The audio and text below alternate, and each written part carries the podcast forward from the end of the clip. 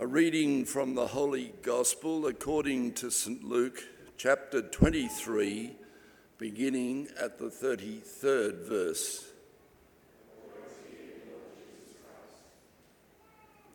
When they came to the place that is called the skull, they crucified Jesus there with the criminals, one on his right and one on his left. Then Jesus said, Father, forgive them, for they do not know what they are doing. And they cast lots to divide his clothing. And the people stood by, watching. But the leaders scoffed at him, saying, He saved others, let him save himself if he is the Messiah of God, his chosen one. The soldiers also mocked him, coming up and offering him sour wine and saying, If you are the king of the Jews, save yourself. There was also an inscription over him this is the King of the Jews.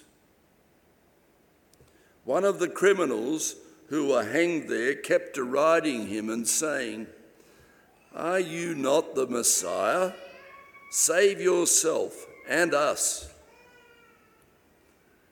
But the other rebuked him, saying, Do you not fear God? Since you are under the same sentence of condemnation. And we indeed have been condemned justly, for we are getting what we deserve for our deeds.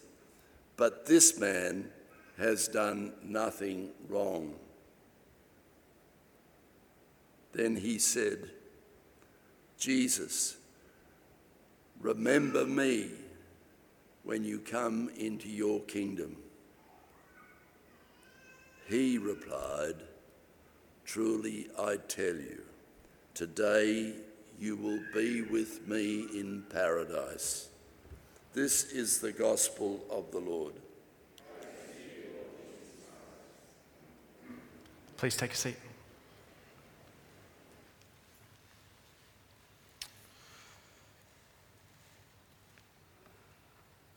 It is Christ the King Sunday. And we've said it a number of times. That's my King. That's my King. And I must admit that when Stuart told me I was preaching this morning, I was very excited. I was very excited because he is my King. Jesus is my King.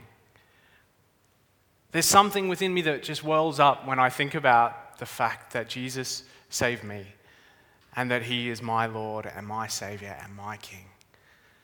He gave himself for me. And I know that many of you in this room feel the exact same way. And there is many reasons for that. And we will explore that through today's gospel reading. But the joy that wells up inside of us when we think of this is one of the signs that he is truly our King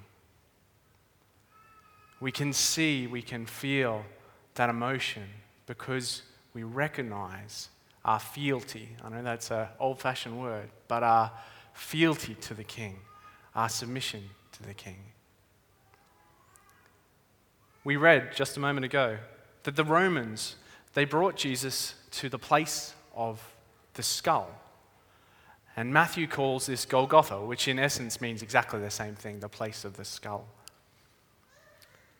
And it could have been called this for a number of reasons. Some have concluded that it is a description of the place itself.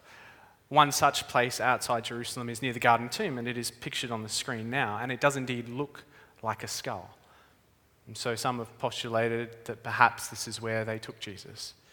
Others have suggested that the place of the skull might not have been because of a geographical feature like this, but perhaps more so skull due to the connotation of what that means, which is not a nice meaning. It means death, the picture of a skull.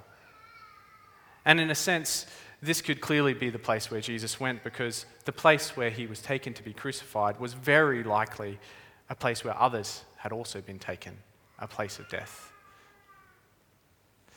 This place of crucifixion. Regardless of the actual location itself, it was the place of the skull. And with criminals, Jesus was to be crucified, one on his left and one on his right. Historically, this has been pictured for us as the three crosses of Calvary. A powerful picture, and it often stirs something in us. It stirs emotion in the similar way that the recognition of Christ as King, that idea stirs emotion, because it has deep meaning, powerful meaning for what it means for us. And I dare to think that the three crosses lifted up on the hill here are the perfect case study for us today of Christ's kingship. Christ being king. The perfect case study.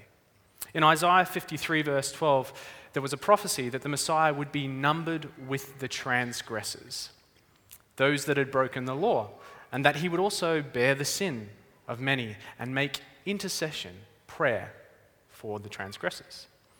And these are very important things, for we know in retrospect and in reading today's reading that that's exactly what happened. Exactly what happened. Jesus was numbered with the transgressors, the criminals on the cross to his left and right. And Jesus, of course, prayed. He made intercession to his Father. And he said, Father, forgive them, for they do not know what they are doing. His prayer includes all at the cross. Those that nailed his hands and feet, those that mocked him, those that stand by and watched it happen, and those on the crosses beside him, perhaps the obvious transgressors. And his prayer also perhaps includes us. Sometimes we don't know what we're doing. Sometimes we make mistakes and don't recognize it until later or at all. His prayer for the transgressors is for all transgressors. The crosses that stand beside for eternity, his true cross. Not just the obvious criminals. It's in this that we can see the breadth and the beauty of what Christ came to achieve. Not just forgiveness for those present then, but also forgiveness for us present now. He was crucified and listed among the transgressors. And there is forgiveness for them, for us. All different types of people watched Jesus on this cross. All different types. Scripture reads the crowd stood by and watched. The leaders, they scoffed. The criminals derided him, hurled insults at him. And the soldiers mocked him. They cast lots for his clothes and offered him wine. If you were the king of the Jews, save yourself, they said to him. Little did they know that when they called him king, they were so, so right. More right than they could know. Not necessarily the king of the Jews for them, but the king for all time. The one true king the king of the dust beneath their very feet, the clothes that they wore on their back, the wood that he hung on, and the nails that he allowed to hold him there. For as many have said in the past, and I'm not the first, I don't think it was the nails that held him. I think it was love that held him on the cross. He could have called a legion of angels from heaven to come and take him down. He chose not to. They put a sign above his head that read, in three different languages, John tells us Hebrew, Greek, and Latin Jesus the Nazarene, the King of the Jews. This was to mock him. And possibly this sign shows above all else how blind many of them were to the true kingship of Jesus. For the Jews, of course, expected a military king they expected someone who would come and conquer the Romans and take back rightfully for David, the kingdom of David. Take back the land. roll on in and destroy all adversaries.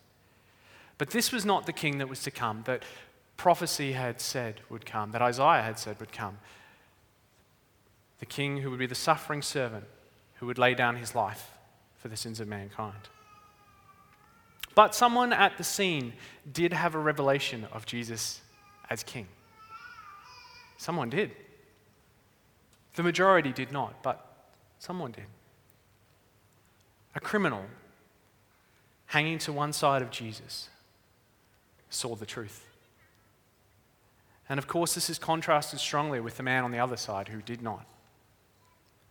And the passage says that one of the criminals who hang there kept deriding him, kept insulting him, saying, Are you not the Messiah? Save yourself and us.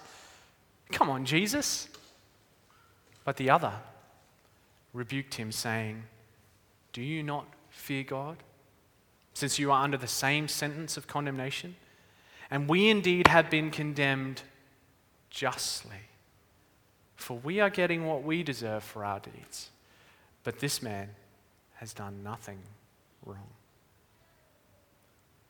This criminal, thief, robber, as some of the other Gospels describe him, saw something as he hung there. Not just the innocence of Jesus for his crime. More than that, he saw who Jesus truly was. He saw the kingship of Jesus. And we know this because of his very next words when he said this Jesus, remember me when you come into your kingdom. And Jesus replied, Truly I tell you, today you will be with me in paradise. This criminal recognized his own lack, his own sin, his own fault, that he was condemned justly. And he recognized that Jesus was a king.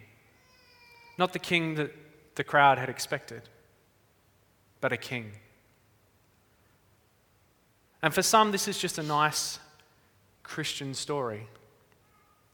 But what it should really be for us, in all truth and honesty, is it should be a, a confrontation to us. Do we recognize, do I recognize that humanity, including myself, including ourselves, are sinners in need of a Savior? That just as this man recognized his lack, so we need to recognize ours. This is an uncomfortable thing. It's hard to face sometimes in ourselves, but it must happen. For we can be one of two sides of the cross.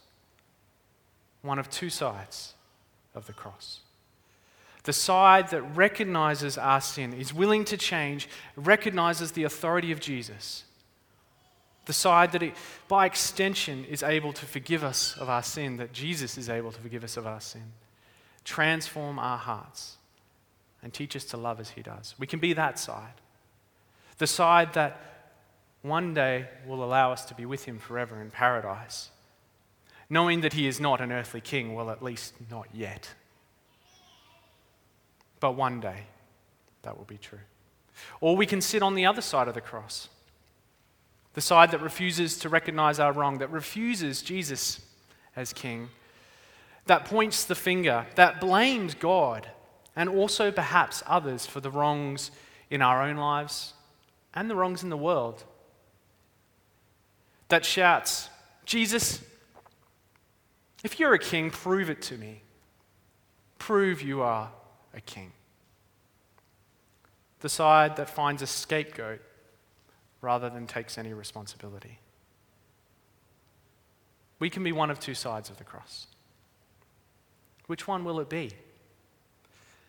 No matter what we decide, no matter what we decide, Jesus will still be king, regardless of our decision. Scriptures say he's the same yesterday, today, and forever. Jesus is the King of kings. And today we celebrate that as a church on Christ the King Sunday. He is the King. No power on earth compares to him.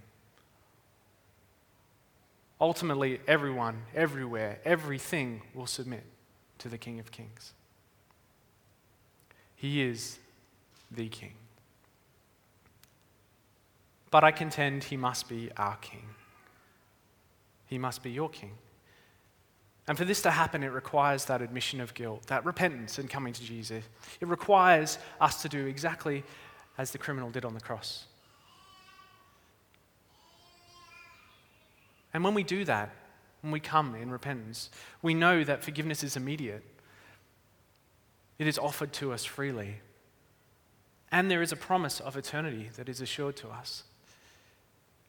We know that the kingdom of God is a beautiful thing and that it is promised to us if we bend in fealty to the one true King. The kingdom of God works just like any real kingdom on earth. And it is fealty, I used that word before, and submission to the king that really matters in our lives. That's what really matters. Today, will you come to Christ the King? Which side of the cross will you be on? This may not be new at all to many of you, or it may be something you're hearing fresh. But it makes all the difference how we respond to this and I dare say, not just now on Christ the King Sunday, but every day, how we respond to this. I don't want anyone to think that this message is for someone else and not for them. It is for you. Is Christ your King? This message is for all of us. If you respond in repentance and recognition and bend knee to fealty to the King, you are promised life eternal life, joy, incredible joy, joy that wells up. You are promised that now and forever with Christ as King. Amen.